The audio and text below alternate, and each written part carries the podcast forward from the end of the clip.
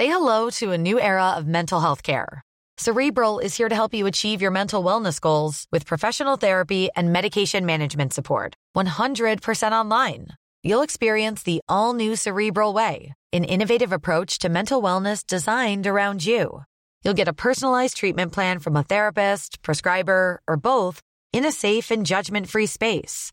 Your Cerebral therapist or prescriber will outline a customized plan with clear milestones along the way, so you can get to feeling your best. With Cerebral, you're not alone in your mental health journey. We're here to empower you to live a fulfilling life. So take that first step towards a brighter future and sign up today at Cerebral.com slash podcast and use code ACAST to get fifteen percent off your first month. Offer only valid on monthly plans. Other exclusions may apply. Offer ends July thirty-first, twenty twenty-four. See site for details. Hey, I'm Ryan Reynolds. Recently, I asked Mint Mobile's legal team if big wireless companies are allowed to raise prices due to inflation.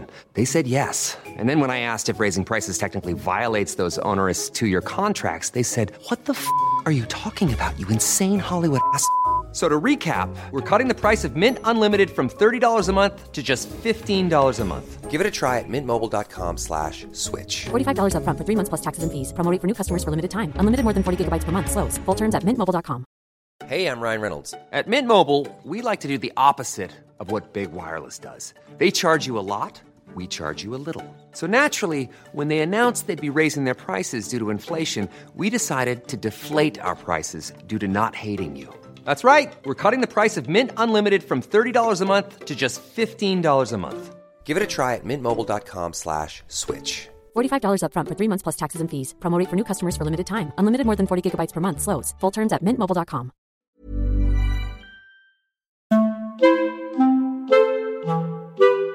Karoline? Ja, Line? Ja.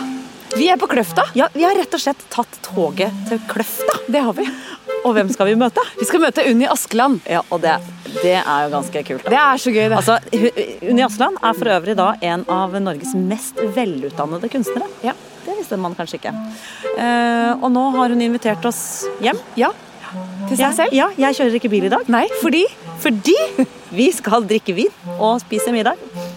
Oppi min sekk så ligger det nemlig to flasker med deilig bordeaux, to indrefilet av hjort, kraft jeg har koket selv, og tyttebær som jeg har plukket selv. For Karoline er faktisk ganske flink til å lage mat. Ja, og ganske flink til å spise mat. Ja, ja, det er bra. Eh, så derfor, så jeg, mitt forslag er at vi lager podden før vi begynner å drikke og spise alt for mye. Ja, det er sikkert lurt. Ja. Ja, jeg gleder meg i hvert fall. Så jeg... Jeg er litt nervøs, kanskje. Ikke så. Er det det? Nei, nei, jeg er spent. Jeg tenker det blir gøy, for jeg, ja. Hun er så frodig og flott dame, liksom. Ja. Yes, vi gleder oss. Nå sitter vi inne i kjøkkenet til Unni Askeland, til eventyrhuset ditt, mm. Unni. Så koselig. Yay! Maten står og ordner seg selv nå. Vi sitter i noen gode, gamle, deilige stoler. Det er bøker, det er kunst. Det er, det er, det er eventyr. Og det er juletre... Og jeg sier, vi snakker i midten av februar her. Hvorfor har du juletre fortsatt? Men altså, det hadde jeg faktisk glemt at jeg hadde. Jeg hadde glemt at jeg ikke hadde tatt ned. Og så har jeg vært på en cirka tre ukers lang reise. Bahrain og Kristiansund og Strasbourg. Og så har jeg da vært litt fraværende før det. Jobber med utstillingene med disse bildene. Så da, og da er ikke jeg på en måte... Jeg er egentlig ikke helt til stede noe sted. Jeg går om morgenen, jeg kommer hjem i ti-elleve-tiden, og så legger jeg meg. Du, er, har du plass til barn og barnebarn og sånn her nå? Det høres jo ut som det er ganske kult. Det er overalt. Det har du. Men bor de, er det noen som bor her sammen med deg nå? Nå bor datteren min her, ja. Mellomste datter. Mellomste datter. Mm. Og så har du bodd her med to ektemenn? Ja, altså, ja, jeg var ikke gift med han første, men det var jo virkelig alvorlig i og med at vi fikk masse barn, så. Mm. Fire barn, liksom. Det er jo litt, litt alvorlig. Men, kan men du... hvordan møtte du han? Jeg, jeg... Det er, han er da Eric, musiker, amerikansk musiker, stjerne. Mm. Eric Anderson, ja. Mm. Jeg så han på YouTube i sted. Når han var sånn ordentlig ung. Det var noen Johnny Carsons show. Ja, ja, nydelig. Det var så nydelig, men... Ja, hvordan møtte du han? Sønnen min er jo litt klikk. Ja. Jeg møtte Erik på Romerike Folkehøgskole femtende juni nitten åtti. Det var en solfylt dag, og jeg husker han kom, og jeg fikk sjokk når jeg så han, fordi han var liksom bare drømmemannen. Han var bare så vakker og så flott. Um, og jeg ble forelsket sånn med en gang. Altså, det var sånn, og så var det liksom gjensidig. Altså, det var helt vilt. Det var sånn, vi så hverandre, og så plutselig bare skjønte et eller annet. Så satt han seg ned på, ved siden av meg, liksom, på, um, på gresset, og så tenkte jeg, og så kom Øystein Sunde, og så, kom, og så var det liksom, så tenkte jeg, å ja, ja, ja, det var den. Ja, han er en sånn amerikansk musiker som sikkert er litt kjent, så det har jo ikke jeg noe sjans. Det, var, jeg, det bare gikk gjennom hodet mitt med en gang. Og så går han på scenen, og så synger han, og så er det liksom, det er omtrent, altså jeg vet ikke, jeg står i hvert fall. Når han skulle dra, så kom han bort, og så ga han meg den rosen han hadde fått av journalisten. Og så kysset han meg på kinnet, og så snakket han til meg, og så sa han, I will see you again, eller et eller annet sånt. Og jeg gikk hjem, og så gikk det et år, og så kom han tilbake. Og da var jeg først i køen, da tror jeg han spilte på Sardins i Oslo. Og da var jeg først i køen der, og kom meg inn der, og da... Ja. Da ble han? Eller, da Nei, han ble ikke da. Da hadde vi oss bare litt i en seng hvor beina ramlet ned. Og så drar han, og så... Nei, og så kommer han også til Bergen, da. Så jeg går jo på konsertmann i Bergen, da, på folkehøyskole der, og blir da med på hotell en natt og sånn. Altså, vi hadde et par sånne. Så reiser han, og så kommer det i Se og Hør, eller var det kanskje noe annet den gangen? Jeg vet ikke om Se og Hør hadde fått Se og Hør-titlen, eller om det var i hvert fall... P S kanskje, eller noe sånt. Ja, ja. Ja, ja. Jeg tror det var det. Og da stod det at han hadde giftet seg i U S A. Hæ? Nei, og så ringte han meg, gikk det to år da. Var vel gift i to år da, eller noe sånt. Og så kom han til... Men så snakket du med han i løpet av de to årene? Eh, nei. Og da hadde jeg vel... Eh... Det var våren åttitre. Og da ringte han, og så sa han... Ringte han hjem til mamma. Vi hadde jo hustelefon i de dagene der. Vi visste ikke hva mobiltelefonen var. Ringte han, så sier han, jeg, jeg har lyst på deg. Så sa jeg, og så... Utrolig dårlig, sikkert riktig. You don't have any more interesting to say, og så bare slang jeg på røret. Og så tenkte jeg, ja... Dust. Dust, liksom. Han er gift, og så oppå det hele, liksom. Mm. Men så ringte han igjen, og så sa han at I'm so sorry, jeg er i Langesund, kan du ikke komme? Og så sa jeg, jo, det kan jeg, jo, det ville jo være hyggelig å se deg igjen. Dro ned dit og la ut en hel historie om at jeg hadde en kjæreste, så jeg kunne ikke være sammen med han, og så hadde vi det veldig hyggelig, gikk lange turer, så filmer, spiste middager. Jeg tror ikke jeg drakk vin på en tid, jeg tror ikke jeg nesten ikke drakk, jeg vet ikke, jo, kanskje øl, jeg vet ikke. Jeg hadde jo vært russ da, husker jo at vi... Men hvor gammel var du her på denne tiden her? atten, nitten, tjue, enogtyve. Ja. Jeg var tyve. Og han var, hvor gammel var han?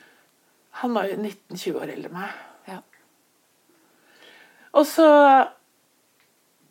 klarte jeg da, jeg klarte jo faktisk å ikke være sammen med han, enda jeg hadde vært sammen med han før, fordi jeg latet som at jeg hadde en kjæreste. Og det er ganske morsomt å tenke på, fordi... Jeg tror det gjorde han enda mer interessert. Men hva gjorde du for at han skulle bli interessert, eller gjorde du det for å beskytte deg selv? Det er bare fordi at jeg, jeg måtte finne ut hva dette var, og se om han egentlig mente noen ting, siden det var år etter år etter år, liksom. Og at han var gift. Mm. Mm. Og så går det en dag eller to dager, og så får jeg brev i posten, et sånt uh, dikt skrevet på grønt papir. If every window in the train had your face in it, eller noe sånt. Your face on it. This would be a beautiful journey. Eller et eller annet. Det var et eller annet sånn, for han kjørte tog. Ja. Så skrev han det sånn. Nå, jeg dør litt på meg akkurat nå. Jo, ja, men altså, det var virkelig å dø på seg. Ja. Okay. Og jeg trodde jo ikke det var sant, på en måte. Altså, jeg tenkte bare, det er ikke sant. Og så bare ga jeg F, og så ble jeg med han til Frankrike, og så ble jeg med han overalt, så var vi sammen, så jeg har aldri vært så forelska hele mitt liv. Mm. Min store kjærlighet, og bla bla bla, og vi bodde til og med i Stockholm, vi hang med Ulf Lundell og de, for det var når han åpna landskap, det var den gangen, liksom. Og det var helt fantastisk, alt var fantastisk, helt til jeg da skal på kunstskole i Kabelvåg, for jeg kom til den der, så jeg har bestemt meg for å reise opp dit, og han må jo hjem, han sier han skal hjem og skille seg. Ja, han hadde ikke skilt seg enda. Mm. Han hadde ikke skilt seg, han var gift. Og jeg da, en student på enogtyve år, liksom akkurat fylte enogtyve, opp til Kabelvåg, det er jo det morsomste du kan gjøre i hele ditt liv, å komme dit som ung kunststudent på et sånt, um, dette var jo et prøveprosjekt av en kunstskole, vi var det første kullet, For nå er det også filmskole der oppe, er det ikke det? Jo, mm-hmm. men det ble liksom noe annet ettersom tiden gikk. Men altså, det var helt fantastisk. Og så, nei, da var jeg, og så da begynte vi å skrive disse brevene. Til hverandre da. Vi skrev brev hele tiden. Jeg, tror, jeg fikk to brev i uka, hvis ikke mer. Og jeg svarte like ofte. Så alt det der har vi. Begge to har tatt vare på det. Egentlig har vi ikke sagt noe. Vi har bare tatt vare på det, begge to. Så det har jeg jo nå. Så det var jo noen her i... Er det cirka et år siden, eller var det i høst? Jeg husker ikke helt. Det var noen som... De, de hadde lavet en dokumentarmann nå. Han, fyll, han er jo... Han fyller vel syttifem, han nå, eller... Han er like gammel som mamma. Han ble syttifem forrige dagen. Jeg gratulerte ham med dagen. Ja. Men du, hvordan... hvordan øh, så de laver en dokumentar, så da var det fire filmskapere her, eller fire av de folka som... Eller var det tre, kanskje, jeg husker ikke, tre-fire stykker som var her, og bodde her i fire-fem dager, og intervjuet meg, og ja, alt mulig sånt. Men skilte han seg, eller? Ja, og så skiller han seg, og så kommer han tilbake. Og da er jeg da gravid med en annen. Nei, kødder du? Som du møtte på filmskolen, eller? Nei, Nei det er kunstskolen. Som fløy opp til et Hercules-fly, for faren hans var i militæret på... Her. Han fløy med Hercules-fly for å ligge med deg? Ja. Det var bra, altså. En helg. Ok. Så det ble Oda. Men hva, hva skjedde? Nei, Erik dro, selvfølgelig. Fordi jeg skulle jo ha ungen, for jeg følte meg ansvarsfull nok. Og det var smart. Så jeg, jeg bare bestemte meg for det, og han dro, og så skrev jeg... Og så ble det bare slik at jeg ville ikke være sammen med faren hennes. Det hadde jeg ikke noe interesse av. Han var da den gangen yngre enn meg. Mm-hmm. Veldig vakker, flott fyr. Jeg var jo forelsket i Erik. Jeg elsket ham. Så jeg begynte å skrive brev til han. Så jeg skrev brev til han hver eneste dag. Nei. Og det hjalp? Ja, til slutt, så når Oda var født, og tre uker, så kom jo han tilbake. Og da var det sånn veldig fint, men helt forferdelig også, fordi han begynte jo bare å drikke. Det var jo bare ille, liksom. Og så var han bare hele tiden litt sånn sint inni seg, samtidig som hun var en, var en veldig nydelig baby, og jeg var jo ung og fin, og alt var jo fint egentlig, men det var jo bare ikke hans unge. Nei. Men han hadde jo et par unger fra før, men det hadde man kanskje glemt da, at han også hadde en del sånne ting. Så, men det var jo bare at vi var i et forhold, og jeg var helt sånn, altså jeg forstod jo ikke helt at han ikke kunne elske henne like høyt som meg, men det gjorde han jo veldig fort. Men en gang tror jeg det var litt sjokk da. Men så ble jo jeg da gravid igjen, så satte jeg et sånt huskeultimatum og sa, either you stop drinking or you get out of this house tomorrow. Glemmer det aldri. Så sluttet han å drikke, faktisk, og ble. Så ble jeg gravid, og så da, fikk jeg, da skulle jeg jo ha tvillinger. Oh. Så da fikk jeg... Og da er du tjueto, tjuetre, eller hvor gammel er du? Jeg er tjueto. Så når jeg var tjuetre år, så hadde jeg tre unger under ett og et halvt år. Og da bodde dere i dette huset? Nei, da bodde jeg på Hilton. I sånn kaninbur, vet du, sånne leiligheter. Men det var tre soverom og kjeller og stor stue og kjøkken, og det var kjempefint. Det var, bodde på Hilton i ni år, og det var helt, det tror jeg var en, uh, unnskyld, det tror jeg var en, uh, en, befri, en veldig sånn fin ting for meg, for der rett utenfor døren, jeg var veldig mye alene, for han var på turné hele tiden. Uh, det var han og um, for rett utenfor døren var lekeplassen, sandkassen, huskene, alle vennene og bo på sånt boligfelt når ungene er små er jo en gave. Kom jo ut med bøtter og spader om morgenen og, og, ikke sant? Om vinteren så var det akebakke, for det var liksom oppe på en topp, så da var det akebakke og skiløyper og alt var jo bare helt nydelig. Så jeg tror at jeg spart, ble spart for så mye Med å, ved å bo slik, for hadde jeg bodd her, tror jeg jeg hadde vært livredd og overnervøs. For det har jeg vært for barnebarna mine når de har vært på besøk her, om at de skal løpe ut i veien. Eller, altså, altså, det har vært et sånt styr uten like. Og vi har liksom stått omtrent vakt om sommeren og, og sånn. Men, men du sier du hadde tre barn når du var tjuetre år. hva, hvor er kunsten oppi det hele? Jeg malte hele tiden, jeg. Og det fikk du til med tre små unger og en mann som var ute og reiste. Ja, jeg hadde energi som tidlig lester, tror jeg. Ja, det kan jeg levende forestille meg. Men jeg tror det virkelig, altså, det var helt sykt. Jeg hadde atelier på Jessheim. Jeg hadde først atelier over gamle Nordby ungdomsskole der, oppe der hvor det er en sånn ungdomsklubb nå, øverst oppe der. Og så når jeg ikke kunne ha det lenger, så husker jeg at jeg ble kastet ut av leiligheten, fordi der jeg bodde, og da bodde jeg på S M, det var helt mye. Da, hadde jeg, da var tvillingene små, noen måneder bare. Jeg lå i en sånn dobbeltvogn. Det var tre-fire måneder, tror jeg. Og jeg flyttet inn på S M gamle hotell. Det har jo revet, da. Og da bodde jeg der med tre små unger på et hotellrom, og ventet på å få en leilighet. Og så husker jeg, jeg gikk, altså jeg må jo ha vært ganske tøff, da. Gikk opp til sjefshelsesøster og sånn, og spurte, kan ikke du hjelpe meg? Så med tre unger, og jeg har ikke noe sted å bo. Jeg bor på et hotellrom. Og, og de var veldig sure, de som jobbet der. De var, sånn, de var liksom sånn, litt sånn Det, det var så nedverdigende på en måte, men det var det ikke for meg, for jeg så jo liksom romantikken i det da. Hadde jo en atelier på øverste etasje, hadde jo tre unger, og det var jo litt romantisk, veldig sånn kunstnermytisk, å kunne bo alene på et hotellrom med tre små barn. Jeg synes jo det var egentlig litt fantastisk. Men de forsyret livet mitt litt, de litt eldre damene som jobbet der, så jeg hadde en trillepike som kom,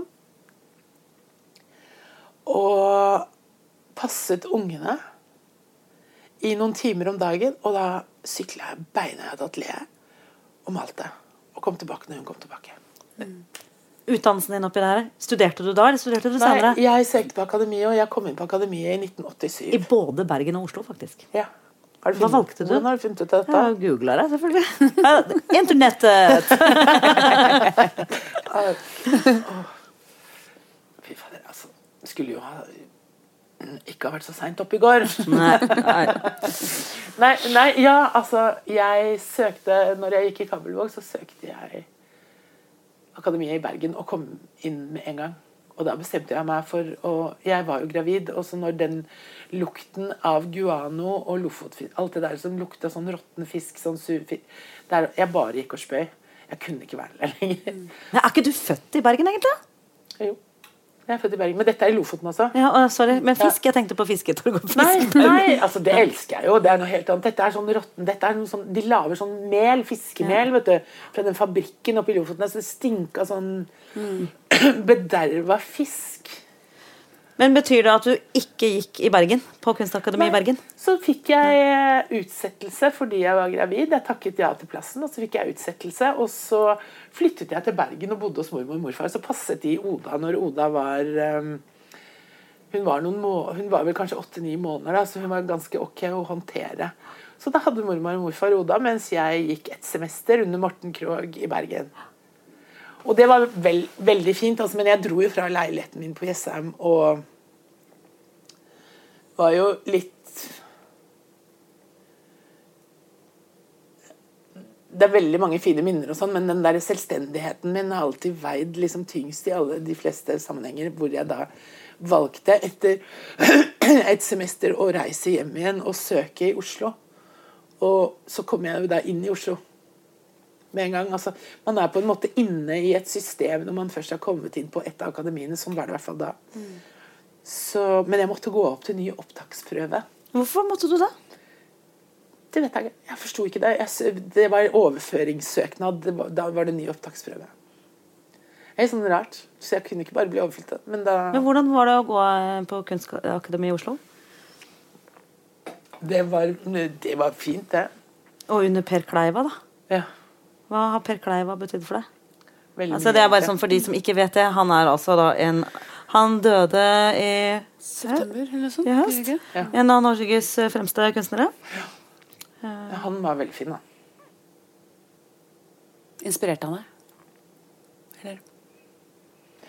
Um, oh, ja. ja. Vi gråter litt her nå, vi. Ja. Oi. Nei, shit. men, men hvorfor betydde han så mye for deg?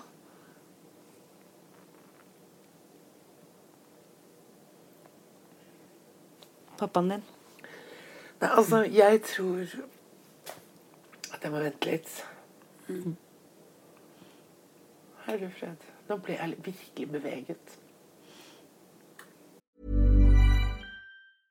Hey, I'm Ryan Reynolds. At Mint Mobile, we like to do the opposite of what Big Wireless does. They charge you a lot, we charge you a little. So naturally, when they announced they'd be raising their prices due to inflation, we decided to deflate our prices due to not hating you. That's right. We're cutting the price of Mint Unlimited from thirty dollars a month to just fifteen dollars a month. Give it a try at mintmobile.com slash switch. forty-five dollars up front for three months plus taxes and fees. Promo rate for new customers for limited time. Unlimited more than forty gigabytes per month slows. Full terms at mint mobile dot com. Hey, I'm Ryan Reynolds. Recently, I asked Mint Mobile's legal team if big wireless companies are allowed to raise prices due to inflation. They said yes. And then when I asked if raising prices technically violates those onerous two-year contracts, they said, what the f*** are you talking about, you insane Hollywood ass f- So to recap, we're cutting the price of Mint Unlimited from thirty dollars a month to just fifteen dollars a month. Give it a try at mintmobile.com slash switch. forty-five dollars up front for three months plus taxes and fees. Promo rate for new customers for limited time. Unlimited more than forty gigabytes per month. Slows full terms at mint mobile dot com.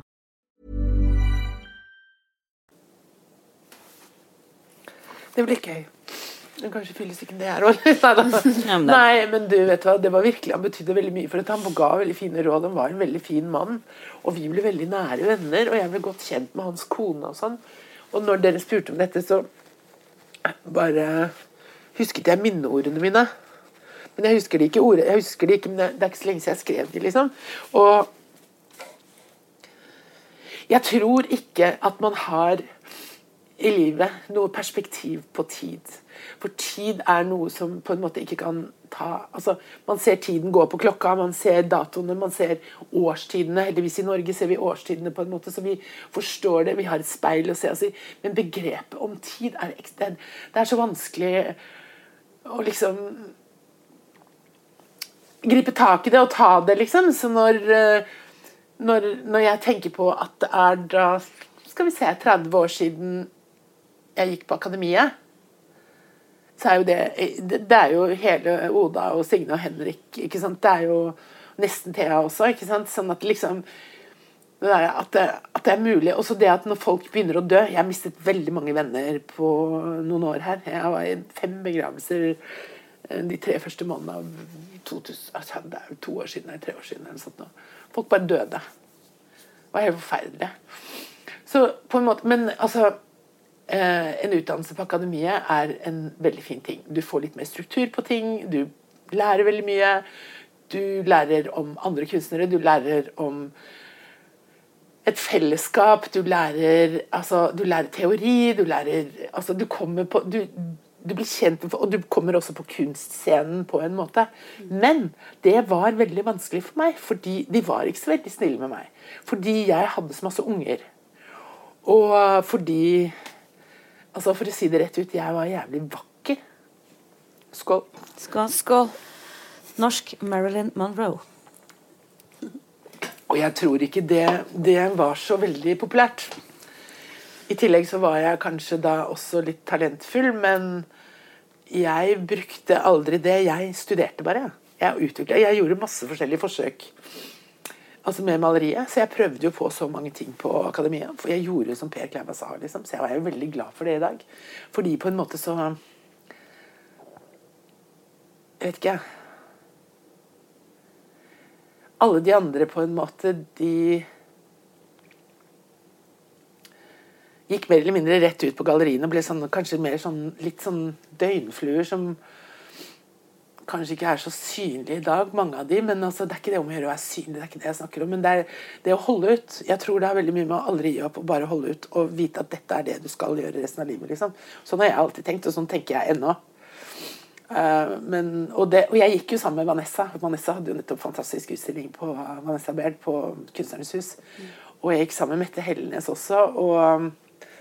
Toril Vik var der, og vi var liksom sånn, jeg var mye sammen med de, men jeg, og så Liv Heier gikk der også, og Gud, det var en del menn og sånn, jeg husker jo ikke det egentlig. Jeg husker Vebjørn Sand var innom. Men hva var det som gjorde at du og Per Kleiva klikket så innmari da? Hva, hvorfor, så, ha, hvorfor så han deg? Hva var det han så? Jeg, kanskje han så hva, hvem jeg var og hva jeg kunne og sånn, jeg vet ikke, han så vel menneske da.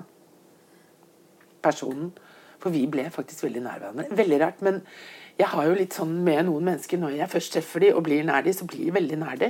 Og sånn var det jo med Per egentlig, og Ida og sånn også. Jeg var jo hjemme der, og han var jo her, og var jo på utstillinger, og vi var jo ute på fest sammen, og vi var jo veldig sånn... Vi ble veldig nære. Så når han hadde, var det syttiårsdag på Kunstnernes hus, så var det jeg som var invitert. Av de elevene og sånn, husker jeg. Altså, det ble bare sånn. Jeg vet ikke hvorfor det. Det var veldig fint, faktisk. Har han påvirket deg noe mer i de valgene du har gjort med kunsten din? Han har vel kanskje det, men han har vel vært en del ledd I det at jeg aldri, jeg kommer jo aldri til å gi opp det her. Jeg gir jo faen ikke opp. Unnskyld at jeg banner, jeg gir ikke opp. Og jeg har virkelig vært I situasjoner hvor andre hadde, jeg tror andre hadde gitt opp. Mm. Jeg tror at jeg har... Du har fått jævlig mye tyn. Ja, takk. Ja. Ja, men du har jo virkelig det. Ja. Hvordan er det å stå I det, liksom? Jeg tror jeg har en evne til å kutte det ut. Ja. Og jeg forstår ikke det egentlig selv, helt. Men jeg fikser det. Ja.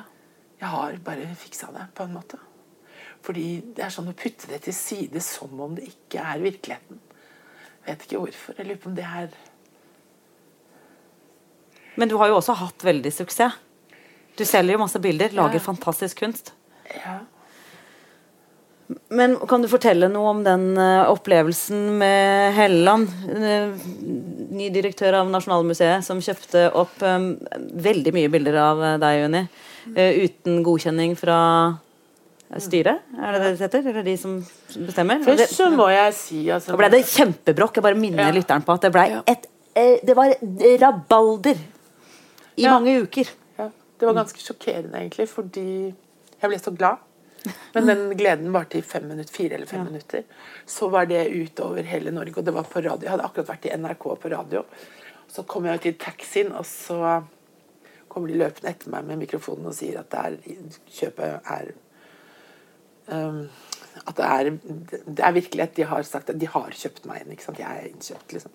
Og da var det en sånn glede, jeg husker den følelsen og det gikk noen minutter bare så var alle ute etter meg på en måte, altså sånn sa dårlige ting og stygge ting, altså vet du hva, det var bare sånn og jeg hadde da en og en halv times samtale med en som hadde vært stats jeg tror på Gro Harlem Brundtland sin rådgiver og snakket med ham fordi jeg ble jo så sint mm. men samtidig så ble jeg helt oppgitt så jeg, det var jo sinne og tårer og alt mulig sånn og jeg tenkte at jeg tenkte alle mine kolleger som jeg hadde gått med på alle de som er innkjøpt hvordan jeg har vært på utstillinger med dem hvordan jeg har rost dem, hvordan jeg har gratulert dem hvordan, jeg har jo aldri vært noen sånn person smålig eller sjalu eller noe sånt, jeg er jo ikke så typen engang jeg finnes jo ikke, jeg blir jo glad mm. så jeg synes jo dette her var jo helt forferdelig mm. dårlig gjort men han klarte da å snakke meg altså inn I en sånn og begynne å tenke på nytt sånn at jeg ble veldig rolig jeg ble veldig fattet og jeg fikk det egentlig veldig bra og jeg reiste til Trondheim og lavet silketrykk og kom meg litt bort fra for det var sånn paparazzi men det var bare noen få dager men da, da forstod jeg plutselig hvordan det var for de begynte åtte om morgenen og sluttet elleve tolv om kvelden de ga seg ikke og de fulgte etter meg sånn. Oh, yes. Jeg ser helt vilt ut helt ærlig og da forstod jeg plutselig sånn Lady Di liksom uh. altså sånn da kunne man forstå hvordan det er hvis det var hver dag I hele ditt liv men, men har det påvirket prisene på kunsten din? Altså, hva, har det, hva har den situasjonen gjort da? For, for deg og for kunsten din? Nei, altså det har ikke påvirket prisene så veldig, tror jeg. Jeg tror det er veldig sånn det er ikke så mye mer enn det var den gangen. Faktisk. Jeg tror ikke det. Salg og sånn da? Fikk det et oppsving? Eller ble det... Ble, altså, den utstillingen var jo utsolgt på forhånd, og etter det så solgte jeg også ut veldig... Jeg solgte jo veldig mye på en måte, men uh, så falt det jo igjen. Altså, det er akkurat det er noen uh, syv magre og sju feite, altså det er to magre og to feite på... Altså, billig, det er veldig rart, fordi Du skal også lage disse bildene, du skal lage disse utstillingene, så du skal gå inn I ditt lønnkammer, og du skal egentlig være konsentrert og ha fred til å jobbe. Jeg har jo alltid som regel jobbet med utstillinger I et år, og stilt ut året etter, sånn at det har vært sånn toårsperioder på meg, ikke sant? Ett år med jobbing, ett år med utstillinger, og så da påfølgende, så da, da går det, blir det veldig mye det året den utstillingen eventuelt kommer da. Sånn at jeg har... Men... Det som har skjedd etter hvert er vel kanskje det at um, at det har blitt mer og mer sånn jag, altså det er liksom ja, man skal tjene penger hele tiden, og jeg har jo søkt og søkt og søkt om stipend for å få litt ro, for å få konsentrasjon, for å få, altså og alle får jo det mer eller mindre de fleste kunstnere, og kunstnere med et sånt program som jeg har, og som som regel alltid får en anmeldelse, og som er et del av et samkunst, samtidskunstbilde. For du er jo veldig en del av et samtidskunstbilde når du har en utstilling, og når kunstanmelderne kommer, når fagpersonene når de kommer, og når de enten roser eller riser deg. Altså, det, da er du helst litt ris også, ikke sant, I tillegg til rosen, det skal du jo helst ha. Mm. Fordi det skaper jo litt debatt, og hvis jeg kan skape debatt, så er jeg veldig glad for det. Det har jeg jo gjort virkelig, liksom. Men ikke på, altså, ikke tale om om jeg har fått stipender og sånn, så jeg sluttet jo å søke. Men nå I fjor så måtte jeg, fordi at jeg sitter I en situasjon hvor jeg da bare har utgifter og nesten ingen inntekter, ikke sant? Fordi at jeg er I en, en sånn prosess hvor jeg må jobbe.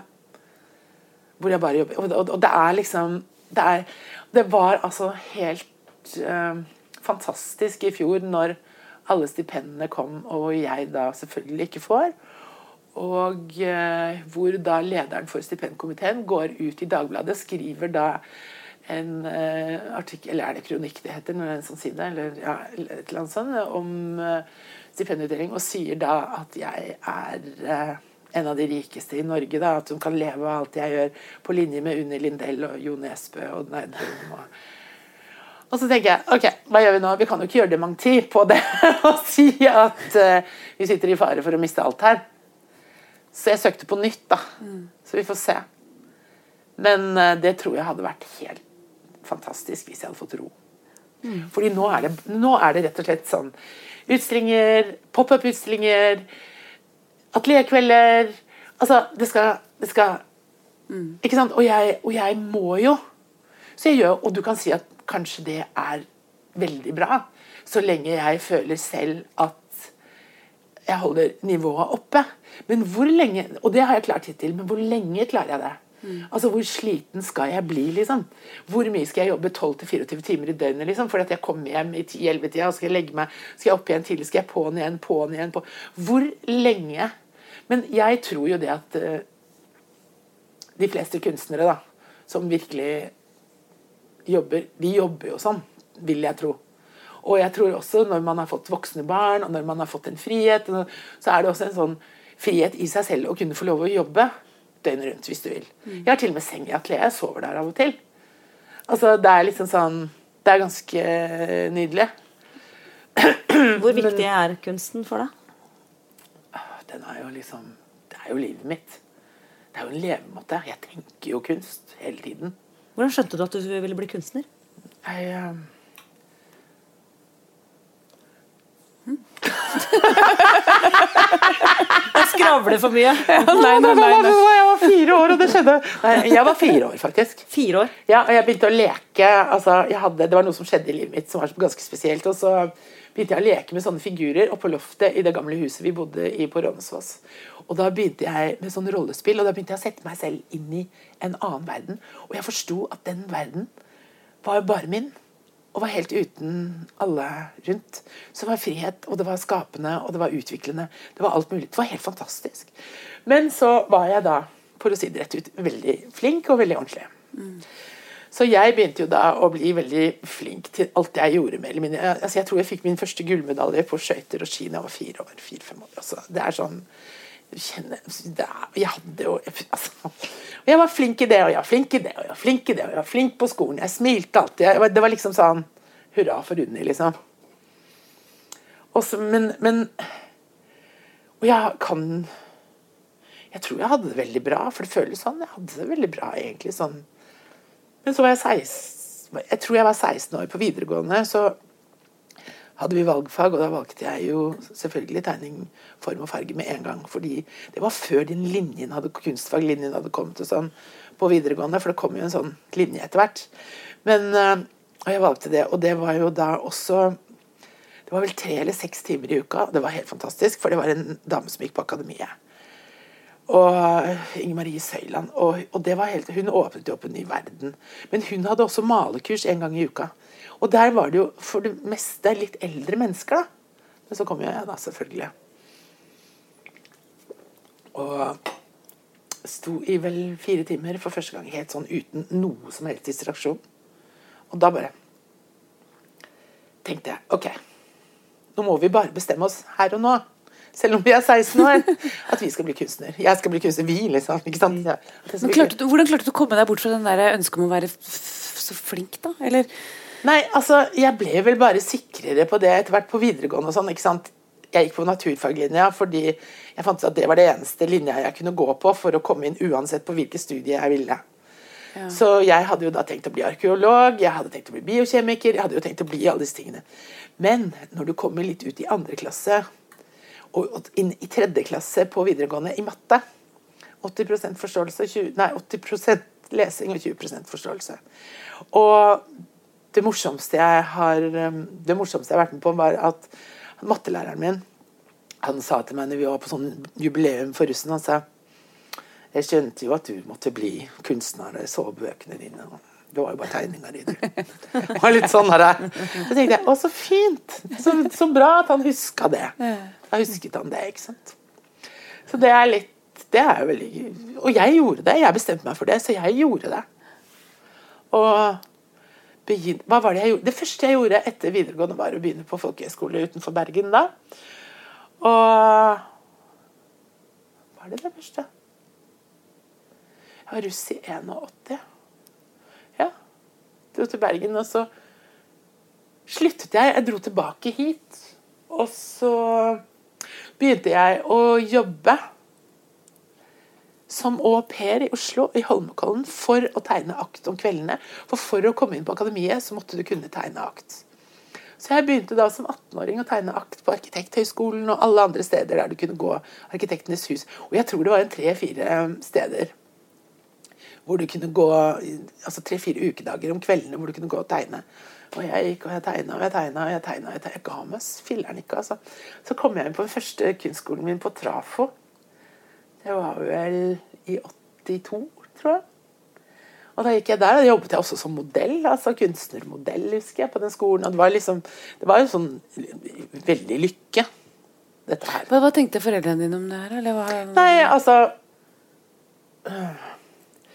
det er jo også sånn familiehistorie, fordi min oldemor var den første som gikk på kunst- og håndverksskolen i Bergen. Men hun var også seksten år, faktisk. Det er veldig morsomt. Au, Jesus Christ.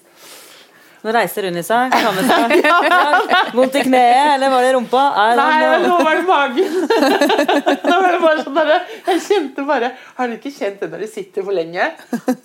Og så glemmer man det at man har sittet så lenge, og så er man litt sånn stiv og rar, og sånt, for det er sånn dagen etterpå. Liksom. Men min oldemor var da Signe Evensen, hun var da ekstremt dyktig til å tegne, så hun begynte på Kunst- og håndverksskolen i Bergen, første kvinne på aftenskolen der.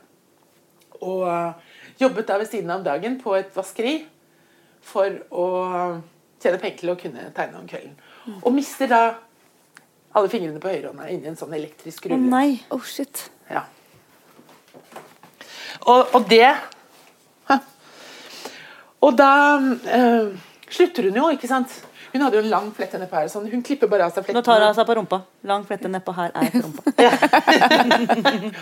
Altså da, um, herregud, jeg har fortalt den historien så mange ganger, nesten like rørende hver gang, for det er helt sånn, klipper av seg håret, tar alle tegningene og ruller de rundt fletta, legger på loftet, og fortsetter å arbeide, gifter seg med oldefar, får mormor, og blir eh, husfrue på en veldig, veldig fin måte. Veldig, veldig intelligent, veldig flott dame.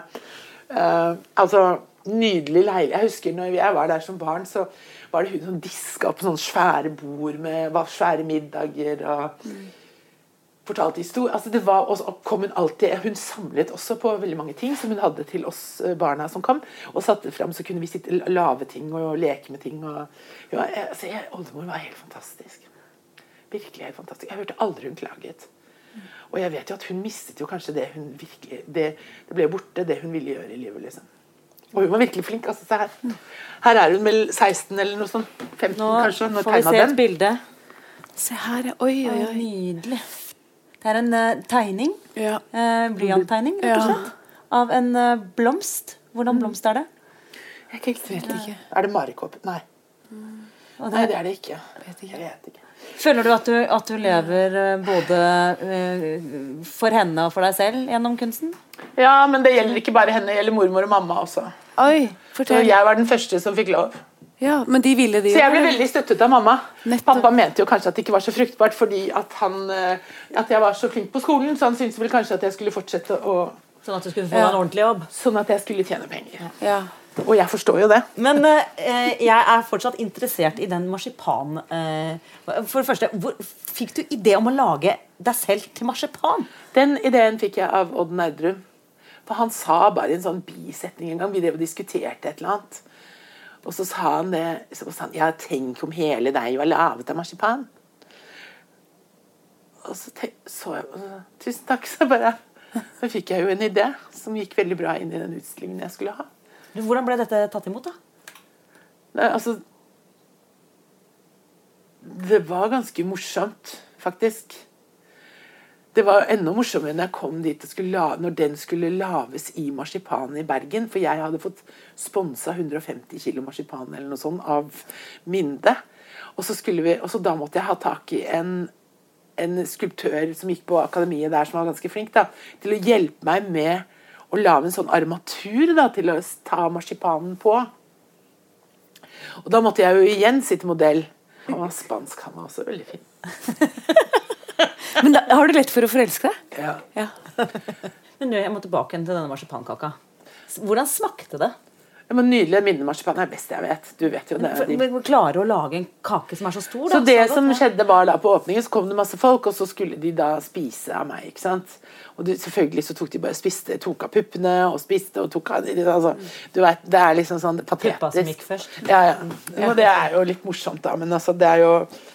Men... Øh, det, var jo, det var jo en interessant erfaring det også. Det var veldig fin.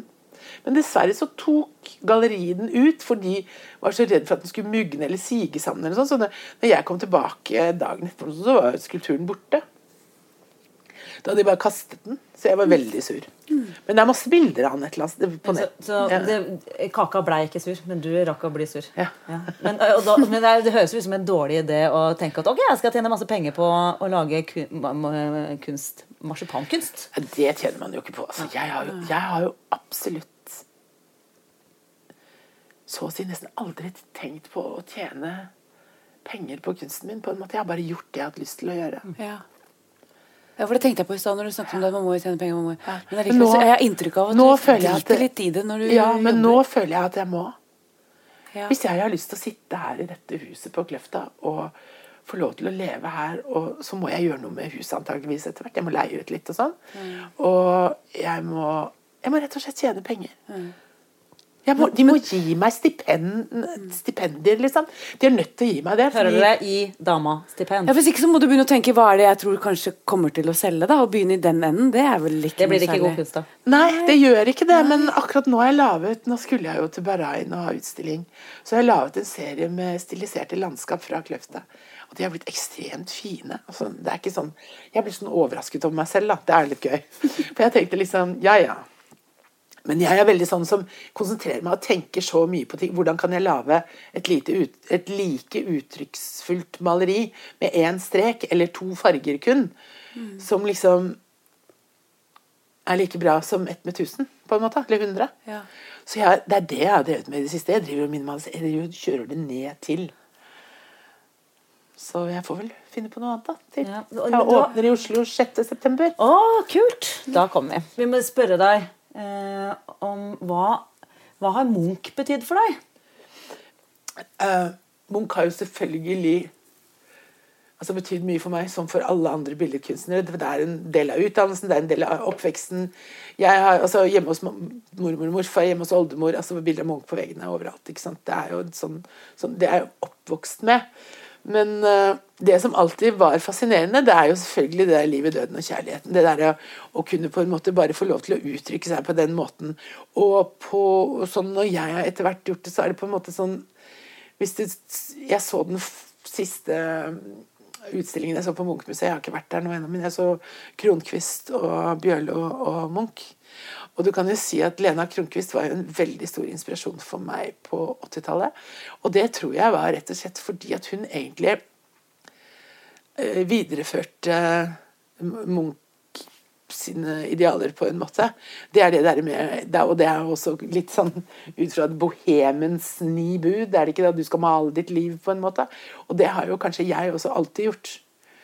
Og det har vel kanskje fått større, altså sterkere bærekraft dess eldre jeg har blitt, at det kanskje ikke har blitt så illustrativt, at det kanskje har vært at jeg har gjort, at jeg har malt mitt liv igjennom andre kanaler og sånn. Så det som skjedde med Munch og meg var det at vi fikk et heftig møte på begynnelsen av to tusen, hvor jeg da tenkte, hvordan kan jeg få uttrykt altså disse tingene i livet mitt som betyr så mye uten å på en måte bare virke for patetisk eller for sånn og sånn og sånn. Så det jeg gjorde da var at jeg faktisk kom bare på at ah, Munch, jeg tror jeg skal adoptere bildene hans. Så jeg... Og da må jeg stoppe, for hva betyr å adoptere et bilde? Nei, men ikke sant, jeg gjorde kun det. Jeg sa å adoptere, fordi han hadde ingen barn. Han kalte sine bilder for sine barn. Så det er så enkelt, liksom. Jeg tok, jeg tok adoptere, Munch-adopsjoner, så jeg lavet en ny term i norsk kunst. Hvem, berøm meg for det, dere. Juhu! Nei, nei, nei, nei, du fikk mye tyn igjen, du. Nei, ja, ja. Herrefred, jeg tuklet med nasjonalskatten. Men det, i stedet for å kalle det parafrase eller adopsjon, som er veldig korrekt, da, så tok jeg adoptert. Og det var jo også tenkt at hun gjorde det, liksom. Og så var jeg en av de første som gjorde det. Anne-Kathrine Dolven har gjort det på en veldig fin måte også. Altså, jeg har veldig stor respekt for Anne-Kathrine Dolven, faktisk. Um, laver mye fint. Vi er litt like, men i uttrykket om, men vi, på helt forskjellige måter. Hun er mye mer uh, konseptuell. Uh, men uh, det var en liten digresjon. Så da gjorde jeg det. Og da, gjennom dette, så kunne jeg jo uttrykke livet mitt. Altså gjennom øye, øye, gjennom livets dans, gjennom kvinner i tre stadier. Altså det var jo helt fantastisk. Jeg har aldri hatt så moro. Altså, vilt fantastisk. Så jeg har sett bildene, og det er jo, det, det, man tenker jo på, man skjønner jo at det er Munch med en gang, men det er allikevel noen vrier som gjør at... Ja, men, du, det, okay, hva, hva har skjedd her? Ja. Og så var jeg kvinne da, herregud. Det var fy skam. Ja. Mm. Jeg tror at hadde jeg, og dette skal jeg si, med, det sier jeg med god samvittighet, og det sier jeg med, ikke fordi jeg er sånn superfeminist, for jeg er ikke det heller, for jeg er stolt over å være kvinne, men jeg, jeg, og jeg er heller aldri liksom... kjempet på barrikadene. Men jeg er helt sikker på det at hadde jeg vært mann, mm. så hadde jeg vært steinrik i dag. Og jeg hadde vært altså virkelig på andre gallerier, jeg hadde vært tatt imot på en helt annen måte, men fordi jeg er kvinne, så er det ikke helt slik. Nei. Jeg tror fremdeles at men jeg, det er ikke noe bitterhet eller noe sånt jeg sier det, men jeg ser det mer og mer. Fordi mine beste venner, mine kollegaer, er menn. Og jeg ser det bare. At det funker annerledes. Ja. Og jeg tenker fremdeles altså at det kommer til å forandre seg. Det blir annerledes, og det blir sikkert bedre. Og, altså det er mye bla bla bla sånn, som går, foregår i hodet mitt. Men jeg ville ikke... Jeg ville aldri ha gjort noe annet, eller vært dette foruten, eller noe som helst. Men som sagt, i to tusen og fire da, så gikk jeg til Blomqvist og spurte om jeg kunne få stille ut Munch-adopsjonene mine der. Og da husker jeg sjefen på Blomqvist sa til meg, er det ikke du som er sånn Bjarne Melgaard-wannabe? Hæ? Så sa jeg, hva? Unnskyld meg. Mm. Nei, så det har aldri vært. Men da var det noen som hadde sammenlignet noen bilder jeg hadde laget med Bjarne da. For de hadde laget en utstilling tidligere på, som het Cover Up på Christian Dam, for Christian Dam kom som nytt galleri i Oslo. Det var veldig inn og fantastisk og sånn, sånn at da, og da var det veldig mye referanser til Bjarne. Og så, så det, men Bjarne er jo faktisk også en av mine veldig gode venner, og en av de som kanskje, kanskje en av de eneste, bortsett fra han eksmannen min, og Nærdrum da selvfølgelig, altså som har virkelig inspirert meg. Men ikke til å gjøre det de gjør. Nei. Men på deres måte å tenke og uttrykke seg, så får man inspirasjon til, og det går jo på livet mitt, mine situasjoner med de. Det er men henter veldig... ikke alle kunstnere inspirasjon? Det håper jeg da virkelig. At man får inspirasjon av å se andre, man ja, må se andre. Jeg ser som en ravn, jeg har andre ja. Flinke skuespillerinner og skuespillere som jeg ser. Hva er det, hvordan gjør hun det, hva, hva, hvordan kan jeg liksom gjøre ja. det, hva kan men jeg gjøre? Men det er bra da. Ja, men man gjør jo det, men det er jo ikke sånn. Det var det Picasso som sa det at du skal, altså gode kunstnere stjeler, mm. og dårlige kunstnere kopierer. Mm. Og det er en, der, der er det en gyllen middelvei, der er det virkelig, det er, og det er helt sant. For hvis du begynner med det, så... Mm. Men du, jeg, jeg føler ikke at vi er helt ferdig med, med Eric, fordi at vi begynte på historien, og jeg har egentlig lyst til at vi, vi, vi nå begynner å runde, men vi må jo runde av den historien om... Det er jo Eric, du har fikk, du fikk tvillinger, men du fikk jo et barn til, og vært i New York og bodd på Chelsea Hotel. Kan du fortelle oss ferdig historien deres? Det er så mange historier, at det, det er litt sånn, hvor skal jeg begynne, og hvor skal jeg slutte, og hva skal jeg liksom... Du kan fortelle om Lou Reed med Morten Viskum. Har du snakket med Morten, eller? Nei, jeg, bare, jeg har bare vært og researchet litt da. Altså, det var ganske fantastisk, fordi jeg eh, Lou hadde vært her på Kløfta, og jobbet sammen med Erik, og jeg dro til New York året etter eller noe sånt, for at Erik skulle ha en ny release på en plate, og samtidig så skulle de vise den filmen Andy Warhol gjorde med Erik, hvor han hadde hovedrollen, som het Space eller noe sånt, tror jeg, som Erik nektet, som to, han tok av kinoene på sekstitallet, han nektet det, fordi han hadde filmet han mellom beina eller noe sånt, det er ganske interessant greier. Og Morten og jeg dro dit, og jeg tenkte, nei, nå ringer jeg Lou Reed. Så satt vi på hotellrommet, jeg glemmer det aldri, altså. Morten lo sånn, så ringte jeg bare sånn. Yeah, hello? Lou? Yes. Hi, this is Uni from Norway. Do you remember me?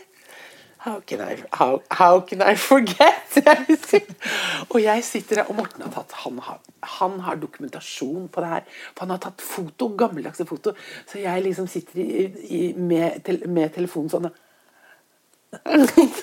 sånn liksom, blunkesmilefjes ja, ja. Med tommeren opp. Altså, du aner ikke dette her. Og så blir vi enige om at vi skal spise middag. Så han inviterer til et eller annet sted, og så kommer han og Laurie Anderson, og så spiser vi middag. Det var helt fantastisk. Men øh, jeg fikk litt mye vin. Så etter hvert så ble det sånn, Laurie, I really love you. Det ble liksom sånn, eller, I love you. Altså, det, ble, det, det ble veldig hyggelig og veldig morsomt og veldig, veldig alt mulig. Så det var også dagen etterpå, eller noen dager etterpå, så var vi... rundt med Erik og alle sammen, så var vi rundt på utstillinger, og vi spiste lunsj, og vi var, vi, altså det var sånn, Erik og han ble jo da, det ble slutt mellom Erik og meg etter dette her, og han og Erik fortsatte å være veldig gode venner. Hvor lenge siden er det? Dette er på slutten av nittitallet, begynnelsen av to tusen også. Jeg har alltid, jeg, jeg så jo Lou like før han døde, møtte han i New York faktisk, et par år før. På Indochine, den der favorittrestauranten min.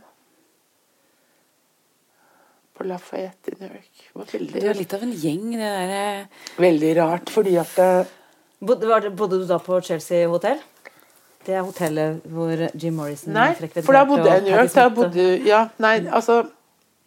Når jeg så han siste gangen, så det er jo ikke så lenge siden han døde, så var det vel kanskje et år, halvannet før han døde, og da så jeg han utenfor restauranten, og da sa jeg, men jeg så jo, og så, oh, hei, Lou, og så ser han bare, Uni, oh my god, you look so good.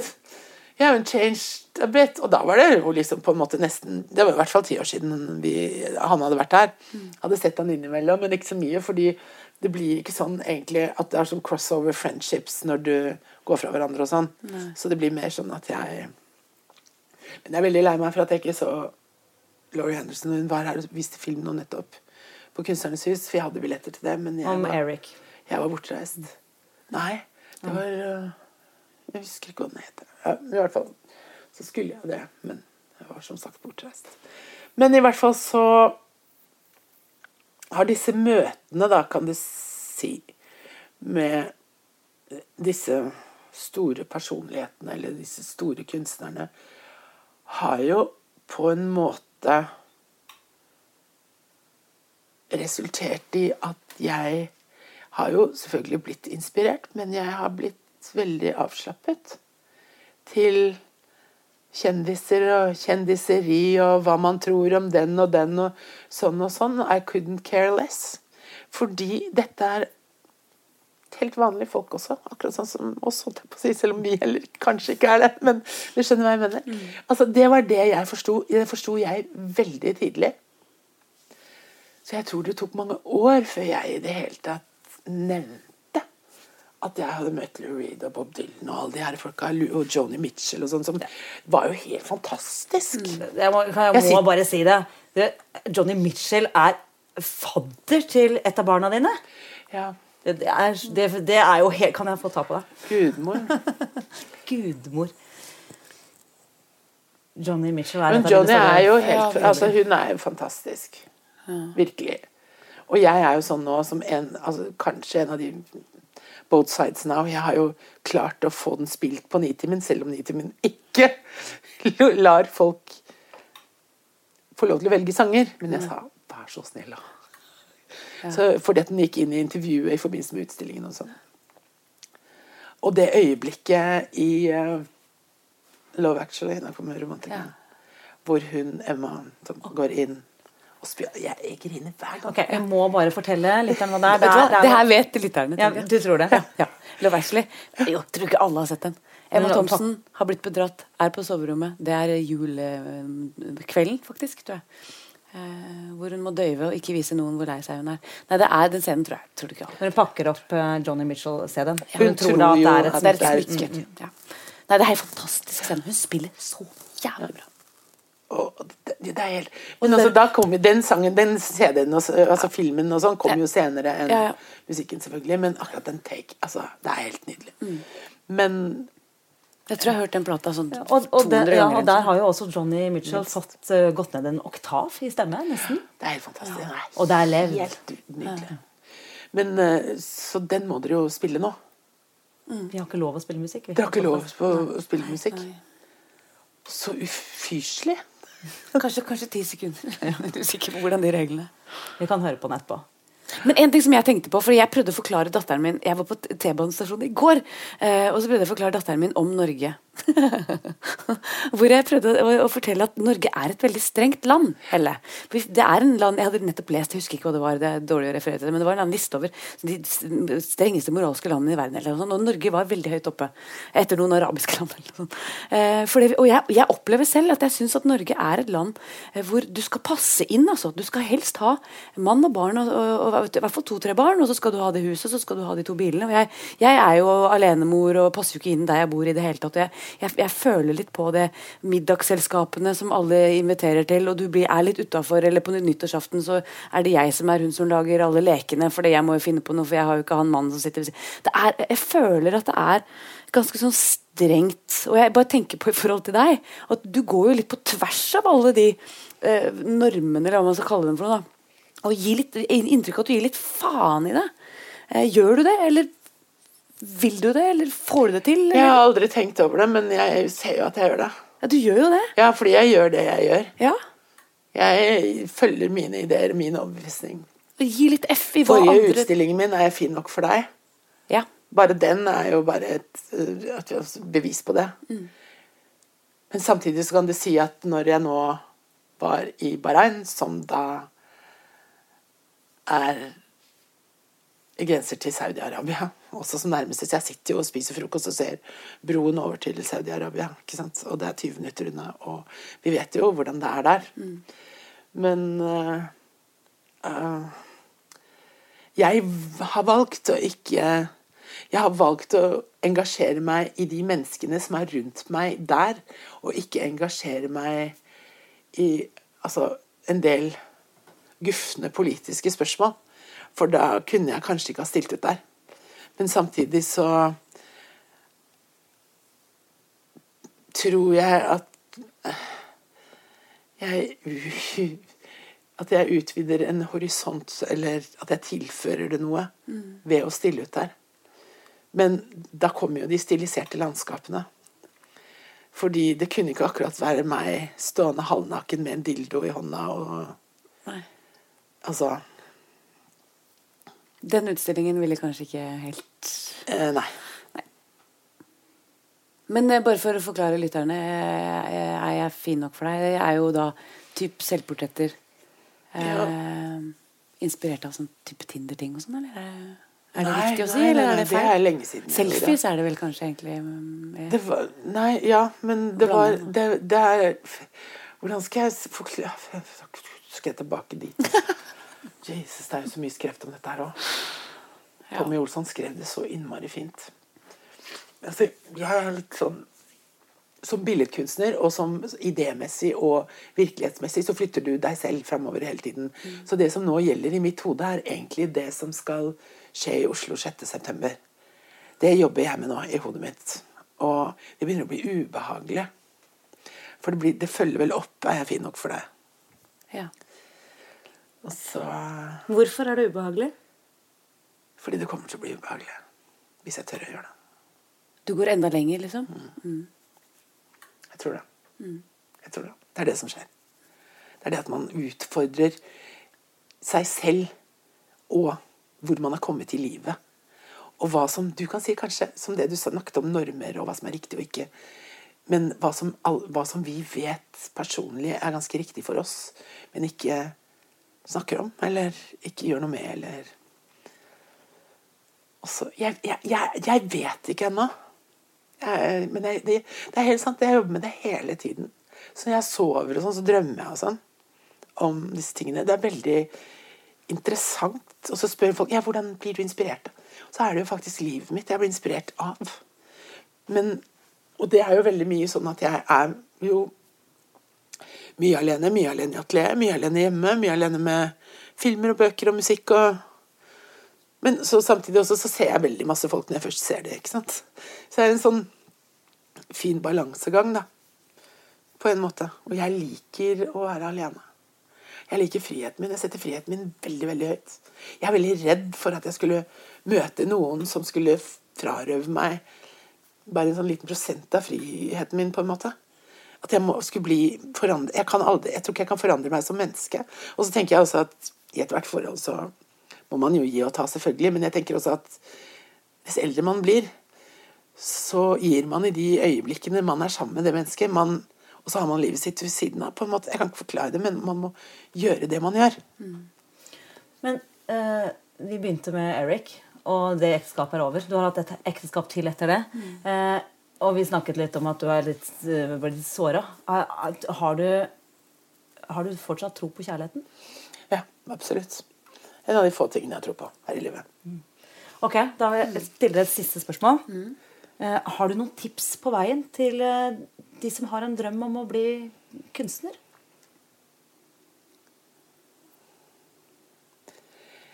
Da vil jeg tipse om at de skal ta en meget god utdannelse og bli klar over hva de holder på med.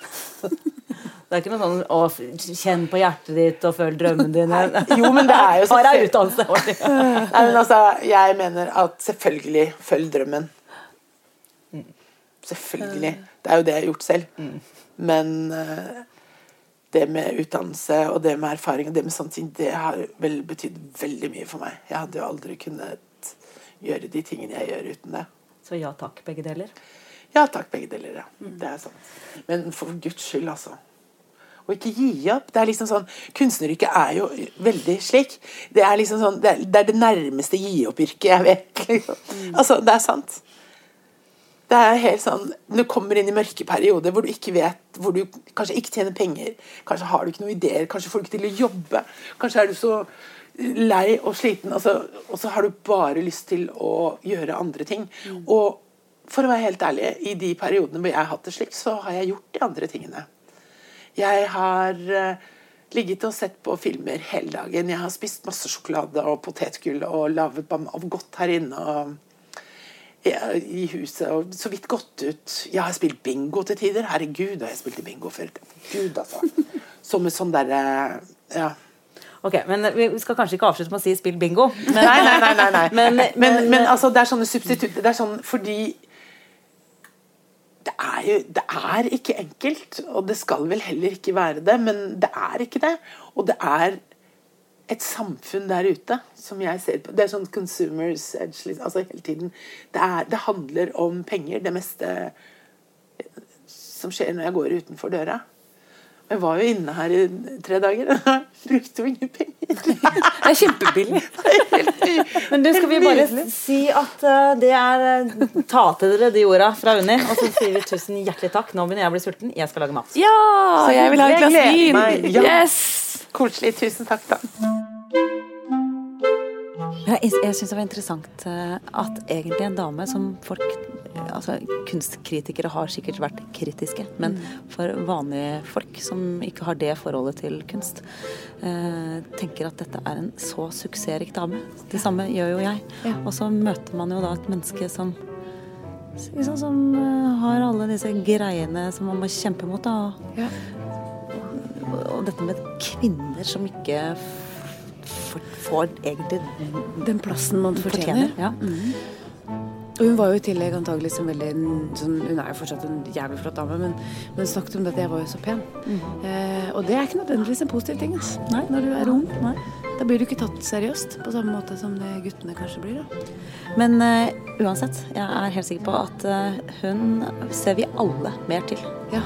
Et fyrverkeri av et menneske. Hun er helt nydelig Ja.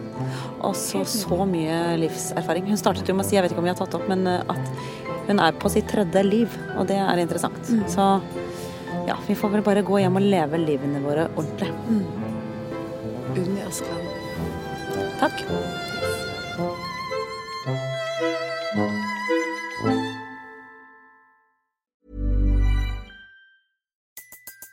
Everybody in your crew identifies as either Big Mac Burger, McNuggets, or McCrispy Sandwich. But you're the Filet-O-Fish Sandwich all day. That crispy fish, that savory tartar sauce, that melty cheese, that pillowy bun. Yeah, you get it. Every time. And if you love the Filet-O-Fish, right now you can catch two of the classics you love for just six dollars. Limited time only. Price and participation may vary. Cannot be combined with any other offer. Single item at regular price. Ba-da-ba-ba-ba.